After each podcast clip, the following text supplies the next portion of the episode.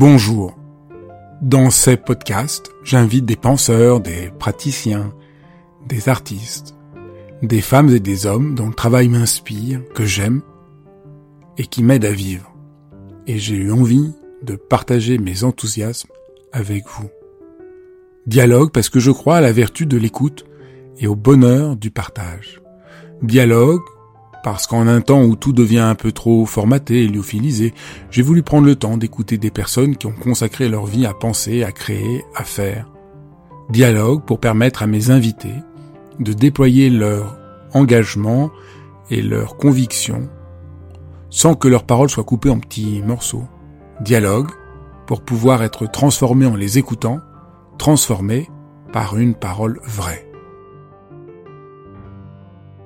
Bonjour Charles, je suis absolument ravi de te recevoir pour la sortie euh, de la troisième partie de, ce qui est un peu une trilogie, la rencontre, après les vertus de l'échec et la confiance en soi. Oui, c'est ça. Et on va à la fois euh, sort ton livre euh, La rencontre, une philosophie, sort en poche la confiance mmh. en soi. Donc je suis, je suis très content puisque j'ai le bonheur de, de t'accompagner pour les éditions poche de ces livres. Euh, peut-être on pourrait euh, profiter de cet entretien pour traverser euh, la trilogie, c'est de mmh. montrer un peu la singularité, l'enjeu. C'est un travail très assez unique, assez singulier. Peut-être on pourrait partir. Mmh. Qu'est-ce qui t'a décidé et engagé dans ce dans ce chemin? Ouais, c'est une. Je, je, pense que je, je, je, j'enseignais la philosophie tout en étant très plongé dans la, psychanalyse et la psychologie, et en même temps euh, ouvert à ce qu'on appelle le développement personnel.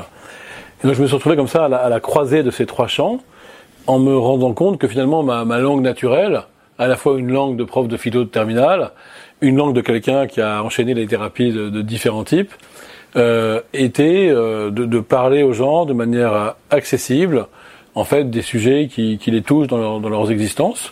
Et il m'a paru que c'était ça aussi une démarche de philosophie pratique, de philosophie existentielle, on pourrait dire. Donc voilà, et, et en fait, euh, ma démarche, euh, finalement, j'y pense en te parlant, euh, ressemble beaucoup au fond à la démarche d'un prof de lycée. C'est-à-dire pouvoir parler à tout le monde sans perdre l'exigence et en, en, en, ayant quand même l'ambition d'avoir de, de, produire des énoncés ou des, des thèses qui ont des conséquences dans la vie des gens. Voilà c'est vrai que c'est ça que j'ai toujours recherché. Déjà, quand j'étais élève en terminale, en philosophie, quand j'ai fait de la philo en fac, quand j'ai lu des romans, quand j'ai lu Nietzsche, quand j'ai lu Bergson, et quand je me suis mis à écrire, euh, ça remonte à longtemps, une semaine de philosophie, en fait, ça m'a toujours intéressé euh, un énoncé théorique qui produit des conséquences existentielles. Ça m'a toujours passionné. Euh, et je me suis rendu compte que je me suis mis à écrire des livres comme ça. Et d'ailleurs, c'est ça que, que les gens me renvoient quand je les rencontre, justement, euh, dans des signatures ou quand ils m'écrivent, par, sur tous les réseaux sociaux ou par courrier. Ça me touche beaucoup. Quand ils me disent, oui, oui, ça, ça a changé des choses, j'ai rencontré des gens, j'ai pris confiance en moi, j'ai mieux vécu mes échecs, j'ai rebondi, j'ai vu les choses autrement. Au début, j'étais même un petit peu gêné quand j'avais ce genre de retours, qui sont euh, quand même assez nombreux, je me sentais euh, pas légitime. Je n'osais pas y croire au fond et je n'osais pas l'accepter. Et puis à force, je me suis rendu compte que finalement c'était ça ce que je faisais quoi. C'était euh, être un passeur et aussi trouver une langue parce que ça a l'air simple, mais cette écriture euh, simple et percutante, elle est quand même le résultat d'un grand travail. C'est pas une langue naturelle. On en parlera. Et je me suis rendu compte que je me suis mis à, à assumer ça en fait, le, le fait de d'avoir une philosophie qui, qui, qui, aide les gens et d'écrire des livres qui, qui produisent des conséquences existentielles chez les gens. Je me suis mis à, à l'assumer et à, et à l'aimer, voilà, sans, sans vouloir, sans, sans, prétendre à des bouleversements existentiels chez tous mes lecteurs, mais je me suis mis à finalement euh, accepter cette chose qu'on me renvoyait. Et c'est marrant parce que c'était pas du tout ma démarche d'écrivain au début. Euh, j'ai commencé par des romans, et des romans euh, un peu élitistes ou pointus, on pourrait dire, voire expérimentaux. Du coup, j'avais pas du tout cette idée, en écrivant des romans comme ça, d'aider les gens, de leur apporter des solutions, de leur apporter des concepts à appliquer dans leur vie. C'était pas du tout ma première idée. Et finalement, ça m'a c'est revenu, quoi, ça s'est imposé, en fait, avec les livres, avec aussi mon métier de conférencier et de prof. Et finalement, j'en suis très heureux et c'est ça que je fais maintenant, quoi. Euh, évidemment, moi, je suis assez sensible puisque je me situe un peu hmm. dans cet espace-là. J'ai l'impression, au fond, euh, qu'aujourd'hui, euh, la philosophie a déserté la dimension existentielle. Et au fond, tes livres euh, essayent de retrouver cette dimension existentielle. Ouais. Qui est un peu. Alors je ne sais pas si la philosophie a déserté cette dimension. Bah, la, philosophie, elle s'est un peu technicisée. Ouais, ce qui n'était pas forcément le, le, En tout cas, ce que je sais, c'est que moi, c'est ma tasse de thé. Finalement, euh, quand je, reviens sur le passé, avant même d'écrire les vertus de l'échec ou, ou le dernier livre sur la rencontre, où, où c'est vrai, il y a un moment, il y a trois parties dans le livre, il y a une partie centrale, c'est quand même une partie de mise en œuvre avec des, avec des, des, des propositions pratiques concrètes pour, pour ouvrir le champ des rencontres. Donc j'assume cette dimension euh, comme ça, cette visée, euh, on va dire existentielle ou pratique. Mais c'est vrai, je me suis rendu compte euh, avec le recul que finalement, c'est ce que j'avais aimé en lisant Sartre. C'est même ce que j'ai aimé en lisant Hegel. Donc vous voyez, en fait, il n'y a pas de, de contradiction entre une spéculation théorique poussée et des conséquences pratiques existentielles. D'ailleurs, euh, Hegel est un philosophe de l'action, et il a une dialectique extrêmement savante, et c'est parfois dur à lire, mais quand on a compris ce qu'il dit, eh ben on a envie d'y aller, quoi, de rencontrer les gens, de s'objectiver, de sortir de chez soi, de, de faire des œuvres qui manifestent une valeur objective. Donc je me suis rendu compte finalement que depuis le début, c'est ça qui m'intéresse, que même quand je lis des trucs très théoriques, j'adore les conséquences que ça produit sur moi, mais ça va très loin. C'est que même quand j'ai lu des auteurs mystiques, quand j'ai lu Plotin, euh, je lisais Plotin en cherchant ce que j'allais pouvoir en faire finalement, ce que j'allais pouvoir euh, traduire en gestes, en actes, en décisions, en mode de vie. Évidemment, quand j'ai lu Pierre Hadot, la philosophie comme manière de vivre, bah, j'ai été confirmé dans cette intuition. Et finalement, bah, sur ces trois livres, c'est exactement ce qui se passe. C'est que j'essaye de prendre le lecteur par la main et à chaque fois de faire le grand écart entre des concepts et l'existence concrète, des spéculations théoriques et des décisions existentielles précises. Donc sur les vertus de l'échec, il y avait clairement cette idée de dire voilà, on va prendre un échec, on va faire de la théorie, à savoir est-ce qu'un échec est une occasion, est-ce qu'un échec est une médiation, enfin, donc il y, a du, concept, est-ce qu'un échec c'est c'est l'essence de quelqu'un qui est entaché ou est-ce que c'est euh, l'occasion d'un rebondissement d'existence Donc il y a du concept et puis après il y a clairement une, une visée pratique, c'est-à-dire qu'est-ce que je fais quand j'échoue, comment je m'arrête pour euh, questionner l'échec comment je rebondis, est-ce que je bifurque ou est-ce que je prolonge sur le même chemin. De même sur la confiance en soi, quand j'expliquais qu'il y avait toujours euh, plusieurs dimensions dans la confiance, une dimension de confiance en soi euh, euh, personnelle, liée à l'expérience, à la compétence, une dimension de confiance relationnelle, de rapport à autrui, et une dimension mystique de rapport au monde, bah là aussi, il y a, y a, un grand écart entre des spéculations théoriques et des, des conseils pratiques, on va dire.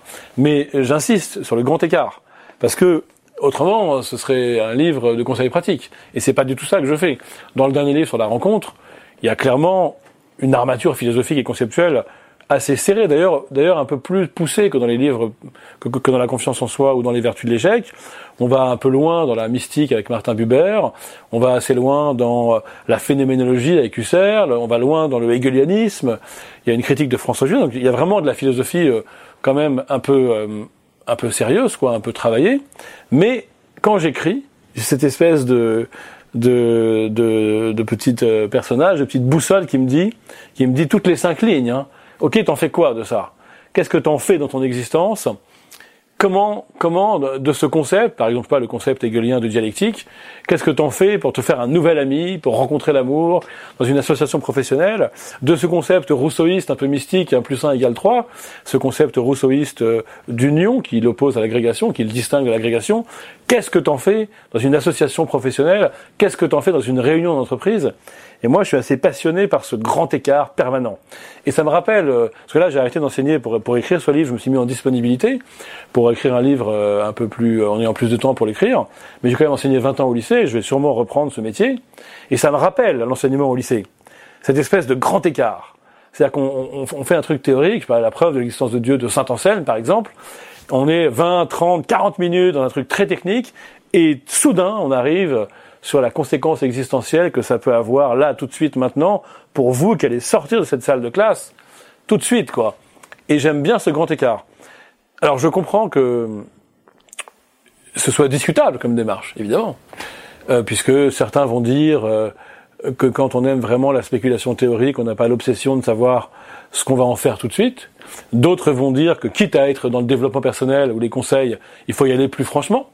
Ben moi, mon truc, c'est d'être entre les deux. C'est, Peut-être on va, voilà. on, là qu'à commencer tout de suite par parler des vertus de l'échec, parce qu'on va voir, disons, ce que ça permet comme déplacement, le, la philosophie. Et donc, euh, l'échec, ça te permet de, de, de remettre euh, en question euh, la conception habituelle qu'on a de, de l'échec. Ouais, c'est-à-dire, pour prendre cet exemple, on, se représente souvent l'échec comme une quelque chose à quoi on s'identifie, quelque chose qui est qui permet qui conduit à une essentialisation. Donc euh, quand j'ai échoué, je suis un raté.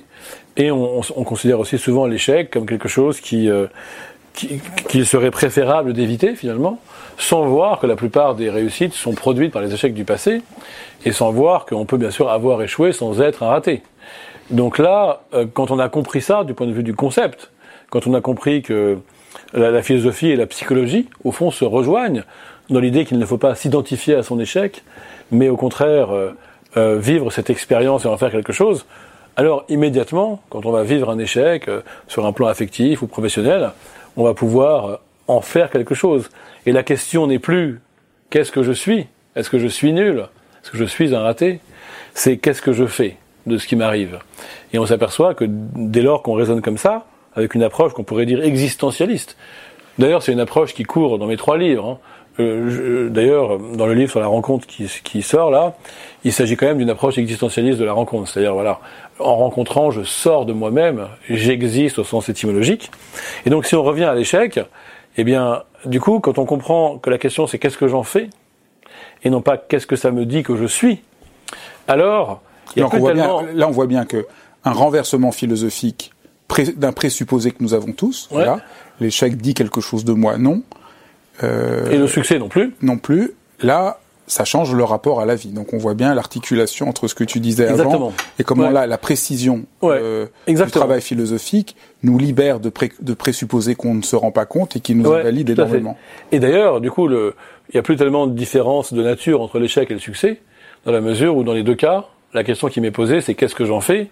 Comment je vais devenir au travers de ce succès ou devenir au travers de cet échec, et non pas qu'est-ce que ça me dit de mon essence ou de ma vérité. Et j'ai bien aimé ce que tu dis, que je prends comme un grand compliment, c'est que quand tu fais une distinction conceptuelle précise, ici c'est entre essence et existence par exemple, eh bien, non seulement elle produit des conséquences existentielles, ce que je propose au lecteur, mais en même temps, elle produit des conséquences en termes d'affect, de sentiment, d'émotion. Et c'est ça qu'on ne dit pas assez souvent, c'est que la philosophie, son ambition, c'est par un travail sur les concepts de modifier les affects. Et euh, effectivement, euh, je l'ai tellement souvent éprouvé en tant que professeur de lycée, c'est qu'à un moment, tu touches les gens, les gens sont émus, ils se sentent pousser des ailes, ils se sentent relancés dans l'existence par la vertu d'analyse conceptuelle. C'est ça la philosophie aussi. Peut-être on va on va pas traverser mm. tout le livre, mais on peut prendre quelques points. Le livre commence euh, sur l'échec pour apprendre plus vite, et là tu fais tu fais une distinction euh, entre un peu le modèle français qui valorise euh, la raison, les diplômes, de, de l'expérience peut-être. Ouais, ouais. Bah, disons que euh, à partir du moment où on a cette approche existentialiste, eh bien on va vivre l'échec davantage comme une expérience intéressante que comme une humiliation, et on va peut-être comprendre par voie de conséquence que finalement il vaut mieux échouer tôt parce qu'on a plus de chances d'en tirer quelque chose et d'en tirer profit dans l'aventure d'un rebondissement dans l'aventure d'une bifurcation, ou alors dans l'aventure d'un prolongement. Parce que parfois, il y a deux grandes vertus de l'échec. En fait, il y a les échecs qui t'apprennent quelque chose, qui te permettent de persévérer dans la même voie, ce que j'appelle la vertu de compétence, et tu as les échecs qui te permettent de comprendre que tu t'es trompé de voie ou trompé de méthode, et là, ça va être une autre vertu de l'échec, qui est la vertu de bifurcation. Est-ce qu'on prend... Euh... Oui, on n'a qu'à prendre dans le chapitre 4 ce que tu dis de Hegel dont, tu as parlé, est-ce que ça nous apprend de l'adversité? Ouais. Alors c'est marrant parce que j'avais oublié euh, qu'il y avait déjà une approche hegelienne dialectique dans ce livre Les Vertus de l'échec, une approche qui est celle qui domine dans mon nouveau livre sur la rencontre. Et la dialectique, c'est l'idée que quand tu rencontres autre chose, la différence ou l'altérité, ça va être la meilleure façon pour toi de, de révéler ce que tu as en toi que tu n'aurais pas pu révéler sur cette rencontre de l'autre. Donc en effet, j'avais oublié, mais c'est un énorme point commun entre le travail sur les vertus de l'échec et le travail sur la rencontre qui sort maintenant, c'est qu'en effet, avec une pensée dialectique, tu comprends que quand, quand dans l'échec, tu rencontres l'adversité, c'est tout contre cette adversité que tu vas trouver en toi des ressources, des qualités, ou même une connaissance de toi-même supérieure, une humilité nouvelle, ou même une combativité nouvelle, qui fait que tu vas te révéler tout contre l'échec. De même, euh, sans vouloir euh, briser ton conducteur, mais c'est parce que c'est intéressant, euh, je m'en rendais même pas compte en fait, mais dans le dernier livre sur la rencontre, c'est pareil. Il y a une philosophie hegelienne dialectique qui l'emporte, qui permet de dire que, que rencontrer l'autre, c'est se rencontrer, dans la mesure où si je ne, ne rencontre pas ce qui n'est pas moi, je ne peux pas savoir ce qui est moi. Et là, il y a une énigme philosophique qu'on peut tout à fait bien approcher à l'aide de Hegel, c'est que nous, nous les humains, à la différence des animaux même les plus évolués, à la différence évidemment des végétaux, à la différence aussi de, de Dieu ou des dieux s'ils existent, si nous ne rencontrons pas d'autres que nous-mêmes, nous ne pouvons pas devenir nous-mêmes. On va revenir. Mais disons, peut-être, peut-être on peut essayer d'expliquer euh, pour les lecteurs qui n'ont euh, pas de bagage philosophique euh, un tout petit peu Hegel et, et peut-être rappeler ce que les, les, vagues souvenirs que les gens peuvent avoir de terminal, de, de voilà, ils font une thèse, une antithèse. Oui, c'est ça, voilà. C'est exactement la même idée.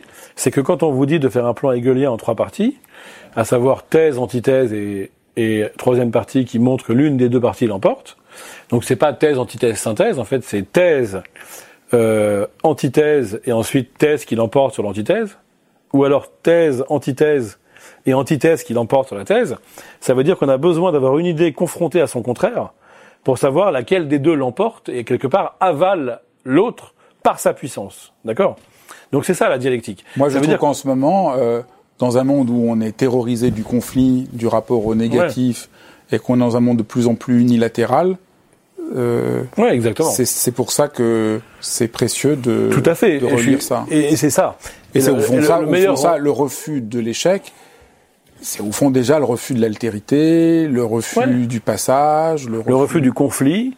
Et, euh, et donc c'est pareil, que ce soit ma thèse sur la rencontre ou ma thèse sur l'échec, dans tous les cas, il s'agit euh, de guérir de cette espèce de crispation identitaire qui fait que je crois que moi-même je suis ce que je suis et que j'ai pas besoin pour le savoir ou le mesurer de rencontrer euh, ce qui est différent, ce qui est autre. Alors souvent, euh, ce que nous montre Hegel, c'est que sans cette expérience de l'altérité, sans cette expérience du, du conflit en fait, je ne peux pas savoir qui je suis. Et c'est pour ça qu'on va avoir besoin euh, dans, dans, dans la vie quoi, de rencontrer ce qui n'est pas soi, mais ça peut être autrui, ça peut être la, la nature aussi pour prendre la mesure de ce qu'on est soi-même. Alors, c'est une bonne transition pour la confiance en soi, puisque tu vas montrer que la confiance en soi, justement, c'est pas un enfermement Exactement. identitaire en soi-même, mais c'est déjà le fait d'entrer dans la rencontre. Cet entretien. Je me rends compte que je suis cohérent, de oui. livre en livre, je ne m'en rendais pas compte. non, je, je m'en doutais, mais en fait... Euh... Oui, c'est-à-dire, déjà l'échec, c'est sortir d'une mmh. forme d'identité enfermée, ouais. d'accepter la rencontre de l'échec qui nous transforme, la confiance en soi. Donc peut-être on peut partir, je crois qu'un des aspects très forts du livre, c'est de montrer que la confiance en soi, c'est pas l'estime de soi. Exactement. Qui aujourd'hui, euh, je partage complètement ton, ton, ton point de vue, est un profond égarement. Peut-être oui, tu, tu, peux essayer de, de puisque c'est un peu le cœur de enfin un des noyaux du livre. Peut-être tu pourrais. Oui, tout à fait. Euh, le, qu'est-ce le que c'est l'estime de soi ce... Qu'est-ce que c'est la voilà, L'estime de soi, c'est euh, un, un, une évaluation globale de sa personne, euh, un jugement sur sa valeur, quoi. Donc j'ai de l'estime de moi-même quand je pense que j'ai de la valeur au sens global, et, et donc euh, ça n'a rien à voir avec la confiance en soi, qui qui qui, a, qui est une question d'action en fait et de, de passage à l'action et, et de, du fait de s'aventurer dans le monde. Ce que je veux dire, c'est que je peux tout à fait avoir une assez faible estime de moi-même. Par exemple, je pense que je suis pas génial, que je vaux pas grand-chose, mais juste, du coup, ça me libère. Et puisque je, je suis euh, euh, pas très euh, convaincu d'avoir une grande valeur, bah, je suis relâché et puis j'agis. Et puis finalement, je fais plein de bonnes choses, je fais plein de belles choses et aussi plein de rencontres, parce que je vais finalement, je vais trouver dans autre chose que moi la confiance dans des belles rencontres, c'est le rapport entre les deux livres, mais dans les autres. En fait, une des thèses du livre sur la confiance, c'est qu'il faut arrêter de parler de confiance en soi comme si euh, tout se jouait entre moi et moi-même, entre moi et ma certitude d'avoir de la valeur, entre moi et mon estime de moi-même, entre moi et mon miroir, entre moi et mes compétences, entre moi et mon expérience. Ça, ça joue, c'est une, dimension. Mais il y a une dimension peut-être plus forte, et, et assurément plus forte au début de la vie, c'est comment cette confiance m'est donnée par les autres. Un enfant, euh, c'est quelqu'un qui va prendre confiance en lui s'il est sécurisé, s'il est accueilli, s'il est enveloppé, s'il est aimé, si, on fait attention à lui. Donc euh, la, la, confiance en soi est d'abord une confiance en autre chose que soi. Si on regarde le début d'une vie humaine, j'ai confiance en moi dans la mesure où j'ai confiance en ceux qui m'entourent et m'accueillent dans une vie hostile. Et l'actualité, euh, vu, vu, le monde dans lequel on vit, cette hostilité n'est pas prête de changer. Donc si je cherche que en moi la ressource de la confiance, je risque de paniquer quand la vie sera dure. Si j'ai compris que je dois m'ouvrir au monde et aux autres, eh bien finalement je vais trouver euh, dans la grâce de la relation cette confiance qui me manque. Et quand ensuite j'aurai des compétences j'aurai de l'expérience, ça viendra s'articuler à cette euh, sécurité relationnelle, à cette grâce du lien, et ça fera ce qu'on appelle la confiance. Même si je pense qu'au fond, euh, la véritable confiance, c'est même plus que ça, c'est la confiance tout court. C'est quand je sais même pas en quoi j'ai confiance, je sais même plus si c'est en les autres ou en moi, mais ce que je sais, c'est que j'ai confiance. Peut-être parce que j'ai confiance en la vie, ou hmm. en, je ne sais quoi, en le monde, euh, en la chance, en le soleil. Oui, puis enfin, et beaucoup aussi, tu, tu, le montres dans le livre, beaucoup aussi euh, dans l'engagement que j'ai dans le réel. Exactement. Puisqu'au fond, en tu, mon action. tu montres beaucoup que c'est plutôt le fait de faire qui me donne confiance. Parce qu'au fond, tu, on pourrait dire euh, que ton livre est encore plus critique parce que tu montres que l'estime de soi, juste, ça ne fonctionnera pas. Parce que j'arriverai jamais à me convaincre que je suis quelqu'un euh, de génial, à moins, ça, ça c'est pas possible. Mais c'est en faisant les choses et tu donnes et, et, et, tu montres tout le travail de, de l'engagement, tu cites euh, les, les, études de, de Gladwell. Peut-être on pourrait, on pourrait euh, ouais. partir de ça, montrer que au fond, euh, ouais. tu, tu, expliques très bien dans le livre que ceux qui sont des grands violonistes, ils ont tous beaucoup travaillé. Ouais, et que c'est pas, en, pas en disant je suis génial, je suis génial devant mon miroir que je vais avoir confiance que je vais jouer bien. C'est la théorie des 10 000 heures, oui. C'est la théorie des 10 000 heures où il est montré que dans tous les champs de l'existence, la musique, le sport, tous ceux qui sont excellents, de toute façon, ils ont 10 000 heures de pratique. Mais ce qu'on pourrait dire aussi, euh, peut-être qui parle plus aux gens, c'est que si on est honnête et qu'on se demande euh, comment on a trouvé la confiance quand on l'a trouvée alors qu'on n'était pas sûr du résultat, et qu'on se souvient de la dernière fois qu'on a réussi à s'engager dans le monde comme ça en confiance, alors qu'il y a un risque d'échec, il y a un risque d'être mal perçu par les autres, on s'aperçoit que si on se demande en quoi j'ai eu confiance dans l'instant où j'ai réussi à me lancer, la première réponse, ça va pas être en moi. Ça va être en l'action, en l'instant, en la chance, en je ne sais quoi, en les autres parfois. Et, et donc, la, la, confiance, elle est, euh, il faut la comprendre en un sens élargi et en un sens relationnel finalement. Et c'est en quoi euh, le, la, le travail sur la confiance conduit au travail sur la rencontre, c'est que je vais prendre confiance en moi en rencontrant une pratique, en rencontrant les autres, en rencontrant le monde, en rencontrant, comme tu le disais très bien, l'action elle-même, et surtout pas en rencontrant simplement ma valeur intrinsèque que j'aurais eue par intuition ou que j'aurais retrouvée dans le miroir. Moi, Ça, c'est dramatique. Moi, justement, quand, quand j'enseigne, j'ai confiance, non pas en moi, mais dans ce que je vais enseigner. Oui, bien sûr. C'est dans la chose même que, que Ouais. j'ai éprouvé, que, en, en quoi j'ai confiance. Bien sûr. C'est quelque chose que tu dois vivre aussi, euh, comme moi je le vis, quand on enseigne ou quand on donne une conférence.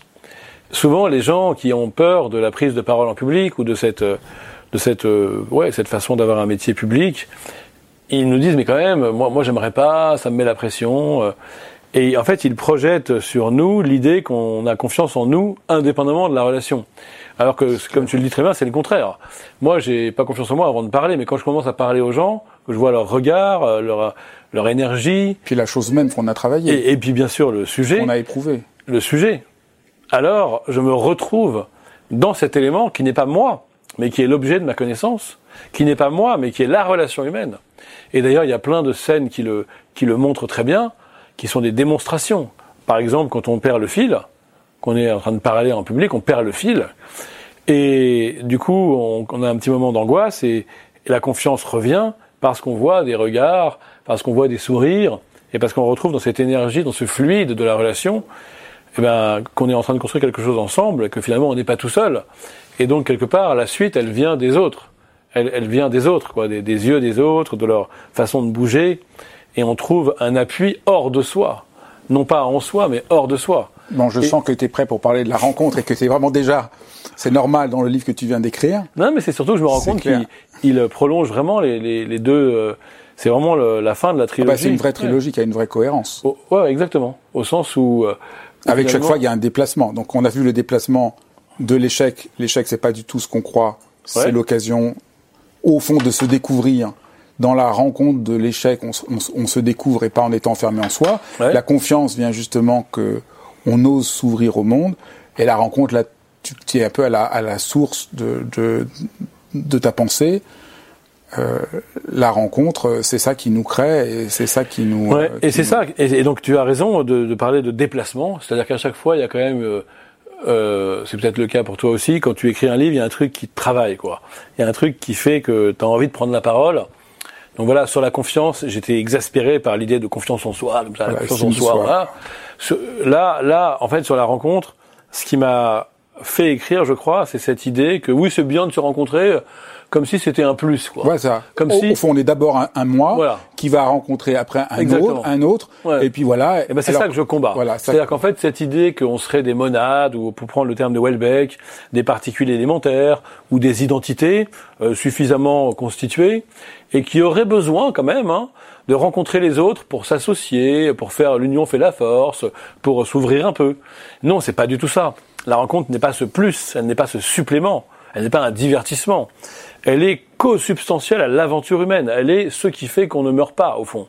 Il faut quand même le dire comme ça. On est des animaux prématurés, euh, inachevés. On manque de quelque chose à la naissance et seule la rencontre des autres va nous apporter cette chose qui manque. D'ailleurs, je crois pas nous l'apporter vraiment, mais nous permettre de vivre quand même. Et donc. Là, tu un peu rapide parce que je pense que peut-être on peut, on peut déployer une des, une, un des un des axes de, ta, de, de ce que tu démontres, c'est justement la, que nous sommes des grands prématurés. Donc ça, hmm. là, là, tu montres très bien toutes les études sur la recherche. Donc euh, nous, nous, devrions en être, je, je, je l'ai découvert en te lisant, à 18 mois, on a encore 9 mois après la naissance de, de constitution nous-mêmes, à la différence d'aucun des autres animaux nous ne, nous ne sommes pas euh, autosubsistants. Euh, nous, nous, sommes des prématurés du point de vue embryologique, du point de vue zoologiste. Et d'ailleurs, c'est marrant parce que dans les trois livres, je parle de ça, puisque c'est parce que nous, nous naissons trop tôt. Alors il y a toute une explication darwinienne, l'homme s'est relevé, alors ça a libéré le larynx, la parole, la vue, ça a rendu l'odorat moins important que la vue, et ça a précipité la naissance, parce que le, fœtus appuie sur l'utérus de façon plus forte et plus précoce, donc on, sort plus tôt, pour être clair. Et les embryologistes montrent que les cellules du fœtus ont besoin de 18 mois en gros pour être prêtes. Donc on n'est pas terminé, voilà, on est inachevé, mais Aristote l'avait déjà vu, ça a été confirmé au XXe siècle par beaucoup de savants. Le résultat, et là on va retrouver les trois livres, c'est que puisque moi je nais trop tôt, que je suis prématuré, dépendant, inachevé, intranquille, angoissé, je vais avoir besoin d'échouer pour apprendre de mes échecs parce que mon instinct est défaillant, parce que mon instinct naturel est défaillant, parce que la nature en moi m'a fait naître trop tôt, donc je suis pas fini, donc mon instinct est défaillant. D'où apprentissage par les vertus de l'échec. Autrement, il n'y aurait pas d'échec si mon instinct me disait sûrement quoi faire. Premier point. Deuxième point, bah du coup la confiance, je la cherche chez les autres parce que en moi, je ne suis pas suffisant, je ne suis pas terminé pour avoir assez confiance en moi. Et du coup, on arrive au troisième livre, parce que je suis né trop tôt, parce que je suis un prématuré, parce que je suis inachevé, je suis jeté comme ça dans l'aventure de la rencontre des autres pour aller chercher ce qui me manque, le soutien, l'amour, mais aussi ma vérité. Parce qu'en rencontrant les autres, et c'est la thèse de mon livre, je vais me rencontrer. Il y a plein de dimensions de moi que je ne peux pas rencontrer sans rencontrer les autres. Il y a plein, par exemple, un exemple que je prends dans le livre. Moi, je suis, euh, j'ai une part en moi, on va dire mystique, assez assez peu développée. À la base, je suis plutôt un terrien euh, qui croit ce qu'il voit, un peu rationnel, etc. Ça, c'est à la base. Mais je me rends compte que par certaines lectures, que je m'ouvre à cette part mystique en moi, notamment en, lisant... par la nage aussi, oui, oui. par le rapport à l'œuvre d'art. Bien sûr tu, tu, racontes de livre en livre ces expériences Tout à fait. qui te mettent hors de toi et dans lequel hors de toi te ramène à une expérience de toi-même. Tout à fait. Je rencontre autre chose que moi. Alors ça peut être dans, dans, dans un livre qui s'appelait Quand la beauté nous sauve. J'avais rencontré un jour, euh, j'avais fait une expérience mystique en, en nageant. J'avais rencontré une présence. Mais euh, là, dans ce livre-là, la rencontre, je parle de ma rencontre d'un livre, Le Royaume d'Emmanuel Carrère, et la manière dont il parle de la vie de Jésus. Mais il se trouve que Un jour, j'ai rencontré quelqu'un de mystique. Mais cette personne, je n'aurais pas pu la rencontrer si, la part en moi mystique n'avait pas été ouverte par des lectures ou des expériences. Et c'est la thèse du livre. C'est qu'on ne peut pas tellement séparer la rencontre de l'autre personne, la rencontre du monde et la rencontre de soi. Les trois vont tout le temps ensemble. Et de même que dans la confiance en soi, il y a toujours une dimension tripartite, confiance en soi, confiance en les autres, confiance dans le monde, la rencontre aussi est toujours tripartite. Si je te rencontre toi, individu, que j'aime, qui devient mon ami, mon amour, je rencontre aussi une autre façon de voir le monde. Donc je rencontre le monde autrement, et je rencontre une part de moi que je découvre ou redécouvre. C'est pourquoi euh, la rencontre de l'autre est toujours une découverte du monde et une redécouverte de soi. Et pour, donc, pas faire Peur, pour pas faire peur, euh, peut-être on peut juste dire mystique, parce que le mot mystique peut faire peur, et, la manière dont tu l'emploies, euh, c'est très ordinaire, c'est vraiment... Euh, mystérieux. Voilà. Le mystère, c'est tout. L'expérience, l'expérience dans laquelle, voilà, on... Oui, tout à fait. Non, je veux pas faire peur aux gens. Voilà, non, mais, je veux juste, leur dire, parce que c'est pour ça que je rappelais que tu fais une expérience mystique en nageant. Oui, tout à fait. C'est l'expérience, c'est l'expérience d'un mystère, d'une présence que tu ne sais pas exactement nommer, mais qui te, que tu sens, qui te touche et que tu ne peux pas identifier clairement. Mais je voudrais, dans le sillage de ta remarque, pour ne pas effrayer les gens, je voudrais rappeler que dans ce livre sur la rencontre, je refais le grand écart que j'évoquais au début. C'est-à-dire qu'il y a des moments comme ça, spirituels, mystiques, théoriques, puis il y a des moments où j'explique clairement que si on veut rencontrer les gens, il faut agir, sortir de chez soi quand on peut, il faut se rendre disponible à des personnes qu'on n'attend pas et qu'on ne cherche pas, ce que j'appelle la disponibilité, l'éthique de la disponibilité. Et il faut cesser d'avancer masqué en affichant en moins partiellement sa vulnérabilité. Et on retrouve dans ce livre-là un moment, ce qu'on peut appeler, c'est vrai, des conseils pratiques, pour le dire clairement, mais qui sont comme ça articulés, toujours dans ce, grand écart, ce saut, à des spéculations théoriques. Et c'est vrai que c'est, de ce point de vue-là, le livre qui clôt la trilogie. Peut-être un des, un, une des clés de la, de ce que tu expliques sur la rencontre, c'est en rencontrant quelqu'un, je rencontre pas seulement quelqu'un, mais je suis invité à me transformer par la rencontre. Exactement. Alors ça, on pourrait prendre un exemple. Moi, je trouve euh, celui d'Éloire et Picasso ah euh, est assez parlant, peut-être. Ouais, c'est un bon exemple. C'était euh, un ami qui s'appelle Jean, Jean Gabriel qui m'a un jour raconté cette histoire que je connaissais pas du tout que Picasso, on imagine vraiment Picasso comme un surhomme puissant, qui est ce qu'il est, gonflé de son essence, de son être, etc. Et en fait, il... Ce qui n'est pas vrai du tout. Non, en fait, moi j'avais cette idée, parce que j'étais un peu inculte probablement. On peut pas être, on peut pas être aussi... Euh, créatif, se, renouveler, se renouveler sans arrêt, se réinventer. Je suis d'accord. Mais il avait cette image quand même de, euh, de génie encensé de son temps, donc encouragé à être ce qu'il est. Oui, en plus on oublie, euh, qu'on oublie, c'était dur au début. Hein. Ouais, ils en avaient. Ken Veller raconte comment son enthousiasme pour Picasso et comment euh, ils en avaient rien à faire, même que les gens aiment ou pas leur travail, et ils avançaient tout seuls en travaillant toute la journée. Euh. Exactement. Et alors, en rencontrant Paul Éluard, euh, il s'est ouvert à quelque chose euh, à quoi il ne se serait peut-être jamais ouvert, c'est-à-dire notamment, je dirais deux choses, à l'engagement politique et aussi à sa propre vulnérabilité de manière nouvelle. Je m'explique. En fait, Picasso, jusqu'à la rencontre d'Éluard, ce qui l'intéresse, c'est l'art et les femmes. Voilà. C'est clair. Et, donc, euh, lui, la politique, pour lui, c'est mesquin. C'est minable, quoi. S'intéresser à la politique, c'est vulgaire. D'ailleurs, quand il est euh, intéressé par les surréalistes, il n'est pas intéressé par leur engagement politique. Il est intéressé par leur travail sur les formes, sur l'art, sur la beauté par leur euh, côté subversif de leur rapport à l'esthétique. En revanche, le communisme, tout ça, ça, ça le branche pas, quoi. Et puis, il y a un choc en amitié, un coup de foudre amical avec Éluard. Et lorsqu'Éluard lui parle du combat pour la paix, eh bien, et qu'il lui dit que ce combat, il pourrait le mener ensemble, que ça pourrait être un combat à la fois politique et esthétique, il y est sensible. Et il va, grâce à cette rencontre amicale, hein, cette amitié très forte, euh, devenir un, peintre engagé, peindre Guernica et d'autres choses. Si, bah, bien que nous, surtout Guernica, c'est vraiment tu montes dans le livre. Guernica, c'est vraiment que c'est vraiment le Ouais. Que Éluard, lui, lui... C'est une idée d'Éluard, c'est une commande d'Éluard. Il le sensibilise à la question de la guerre d'Espagne, à la question euh, du communisme, du pacifisme et, et du combat contre. C'est son grand chef-d'œuvre. Ouais. Et il se trouve que c'est le tableau qu'on connaît le plus de Picasso. Donc on ne sait pas qu'il est lié, qu'il est le produit de sa rencontre avec Éluard. C'est comme si Picasso, grâce à cette rencontre amicale avec Éluard, développer des, choses de lui-même qu'il n'aurait pas développées sans cela. Notamment euh, l'engagement politique et un rapport à sa fragilité, pourrait-on dire. Et ça, c'est très important parce que ça nous conduit à un critère au fond. Si vous voulez savoir si vous avez rencontré quelqu'un, bah, est-ce que vous avez changé? Si vous n'avez pas changé, si vous êtes le même, très probablement vous n'avez rencontré personne. Vous avez juste croisé quelqu'un. On peut croiser sa femme ou son mari pendant 15 ans. Hein. C'est possible. Hein. On peut même faire des enfants avec quelqu'un qu'on ne rencontre pas. Ça arrive souvent. Et simplement, on se croise. Et si on ne change pas au contact de l'altérité de l'autre, si on ne développe pas des dispositions autres, des facultés autres, des qualités autres, des sensibilités, des goûts différents, finalement, c'est qu'on n'a pas changé. Et ça, c'est le critère régulier. De dire, voilà, est-ce que la rencontre a produit en toi des modifications existentielles?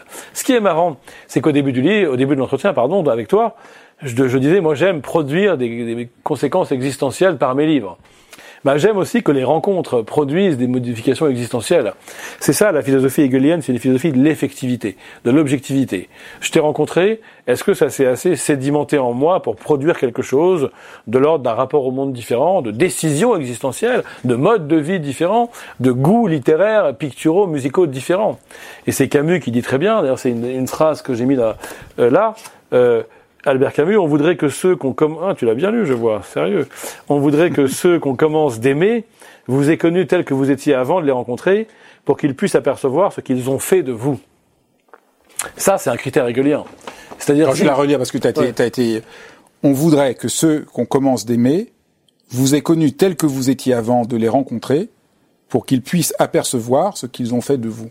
C'est magnifique. Ouais. Ça veut dire que que aujourd'hui vous allez avoir des individus qui vont dire euh, oh, j'ai rencontré quelqu'un euh, mais ils qui pensent tout comme moi. mais qui restent accrochés oui ils pensent tout à comme leurs certitudes à leurs habitudes et au fond ils ont rencontré personne. Ils ont rencontré une image d'eux-mêmes dans le regard de l'autre. Et donc euh, euh c'est dangereux parce que la vie ah, c'est triste surtout. C'est triste mais c'est dangereux. Pour deux raisons. C'est que c'est dangereux pour eux puisque un jour ils vont mourir sans être, sans avoir croisé plein de dimensions d'eux-mêmes. Ils vont mourir encore plus inachevés qu'on est inachevé, mais on peut aussi mourir inachevé. Tout le but de mes livres, c'est de d'inviter les, les, gens, et puis de m'inviter moi-même à saisir tous les possibles de l'existence pour euh, les avoir traversés le plus possible avant de mourir, avoir actualisé c'est possible, comme dit Aristote, et ben la rencontre de l'autre, c'est ce qui me permet d'actualiser mon possible. C'est d'ailleurs la définition de l'amitié chez Aristote. Hein.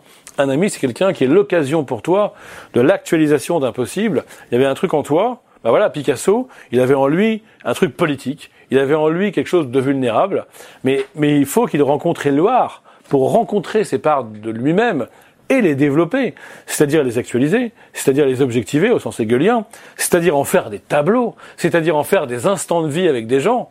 Donc l'enjeu est de, taille, hein. c'est que si on rate ces rencontres-là, parce qu'on est obsédé par soi, parce qu'on est accroché à ses certitudes, à son identité, à ses habitudes aussi, en fait, on passe à côté de soi. En passant à côté des autres, en ne rencontrant pas les autres, on ne se rencontre pas. À ceci s'ajoute qu'on ne rencontre pas le monde.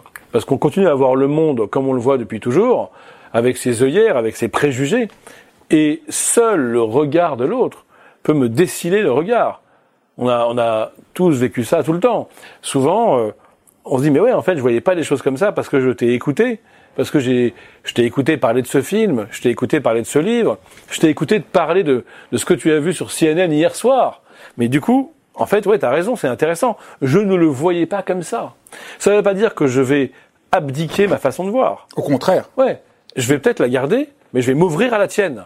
Et je vais avoir un contrepoint, et je vais mieux savoir ce que je pense. L'exemple très probant, c'est l'exemple d'un film. Quand on a rencontré quelqu'un vraiment, et qu'on va au cinéma avec cette personne, espérons qu'il réouvre vite, que le vaccin nous libère de cette crise, et eh ben quand on va au cinéma avec quelqu'un, mais quelqu'un qu'on a vraiment rencontré, pas pas pas un vague euh, partenaire quoi. Et eh ben on voit le film aussi avec ses yeux. Et puis ça ne veut pas dire qu'on ne le voit pas avec nos yeux. Et quand on sort du film et qu'on en débat, eh bien, on va pouvoir, si ça se trouve, conforter sa position, mais tout contre une position différente.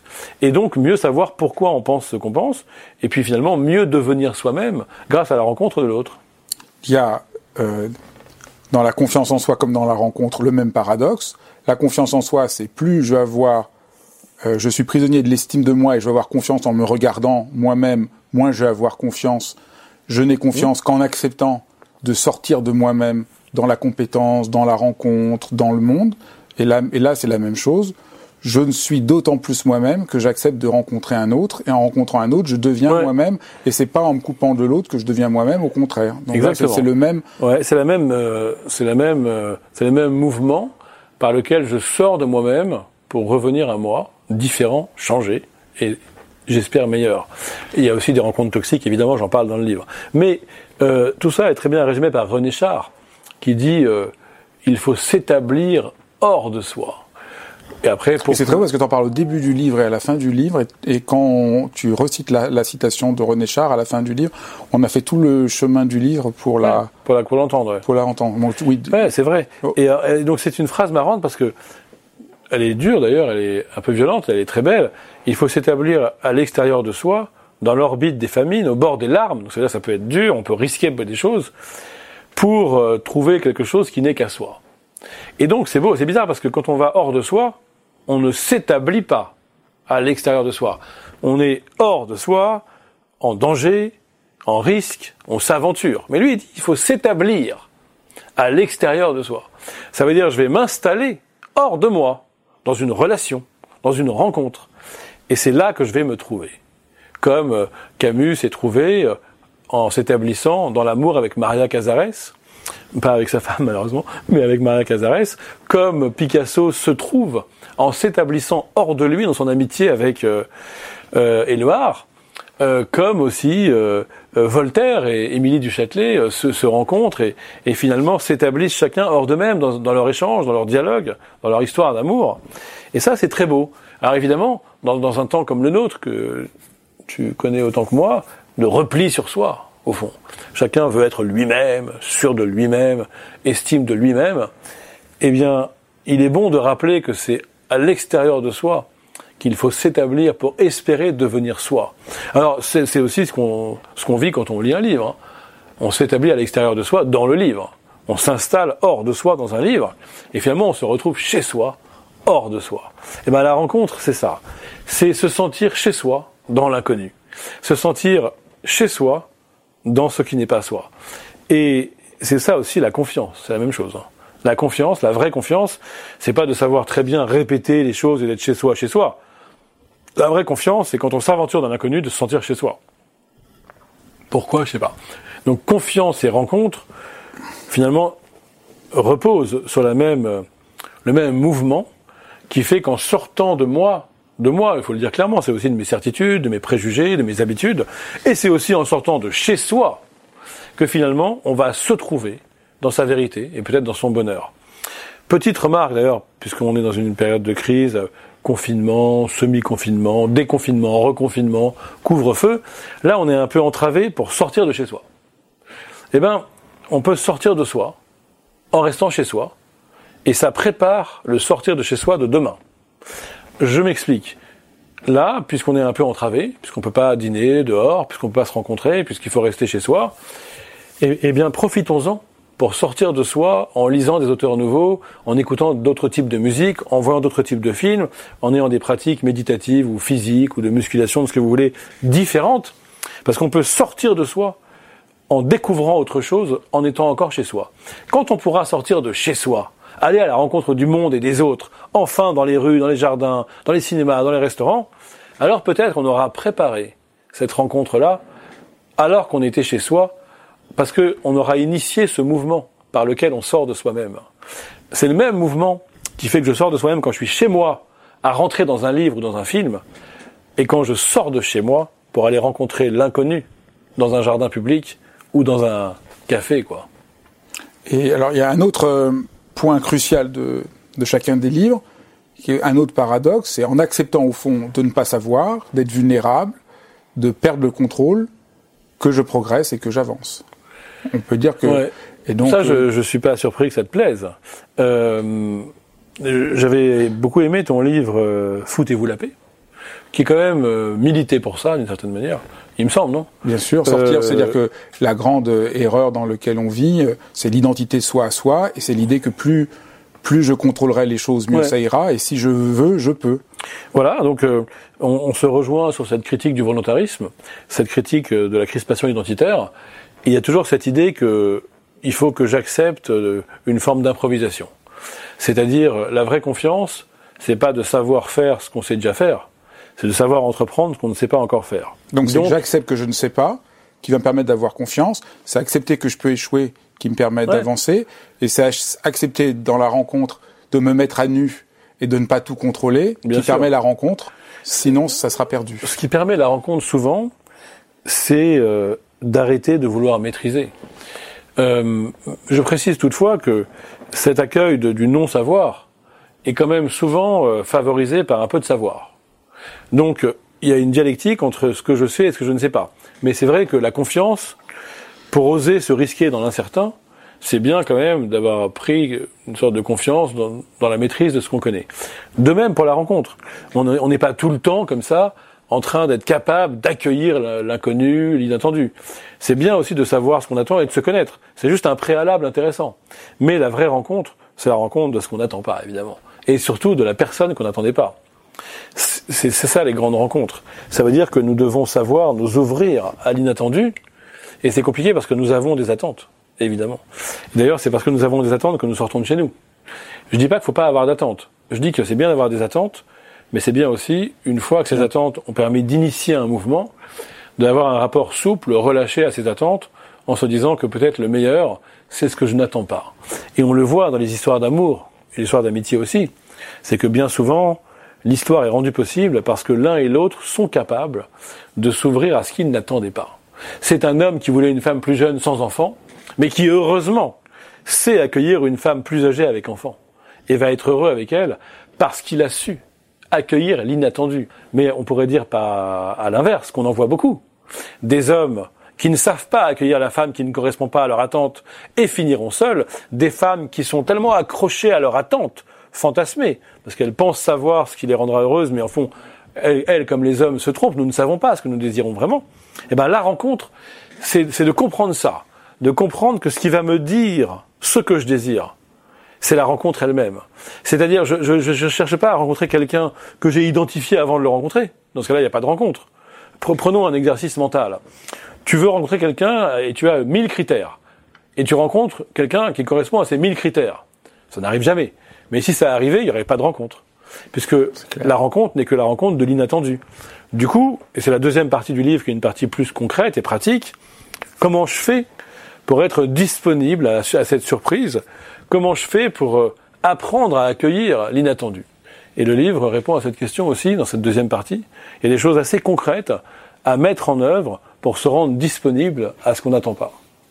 Ah, c'est une très belle euh, conclusion. Là, on peut juste euh, renvoyer les lecteurs à, aux vertus de l'échec, la confiance en soi et la rencontre.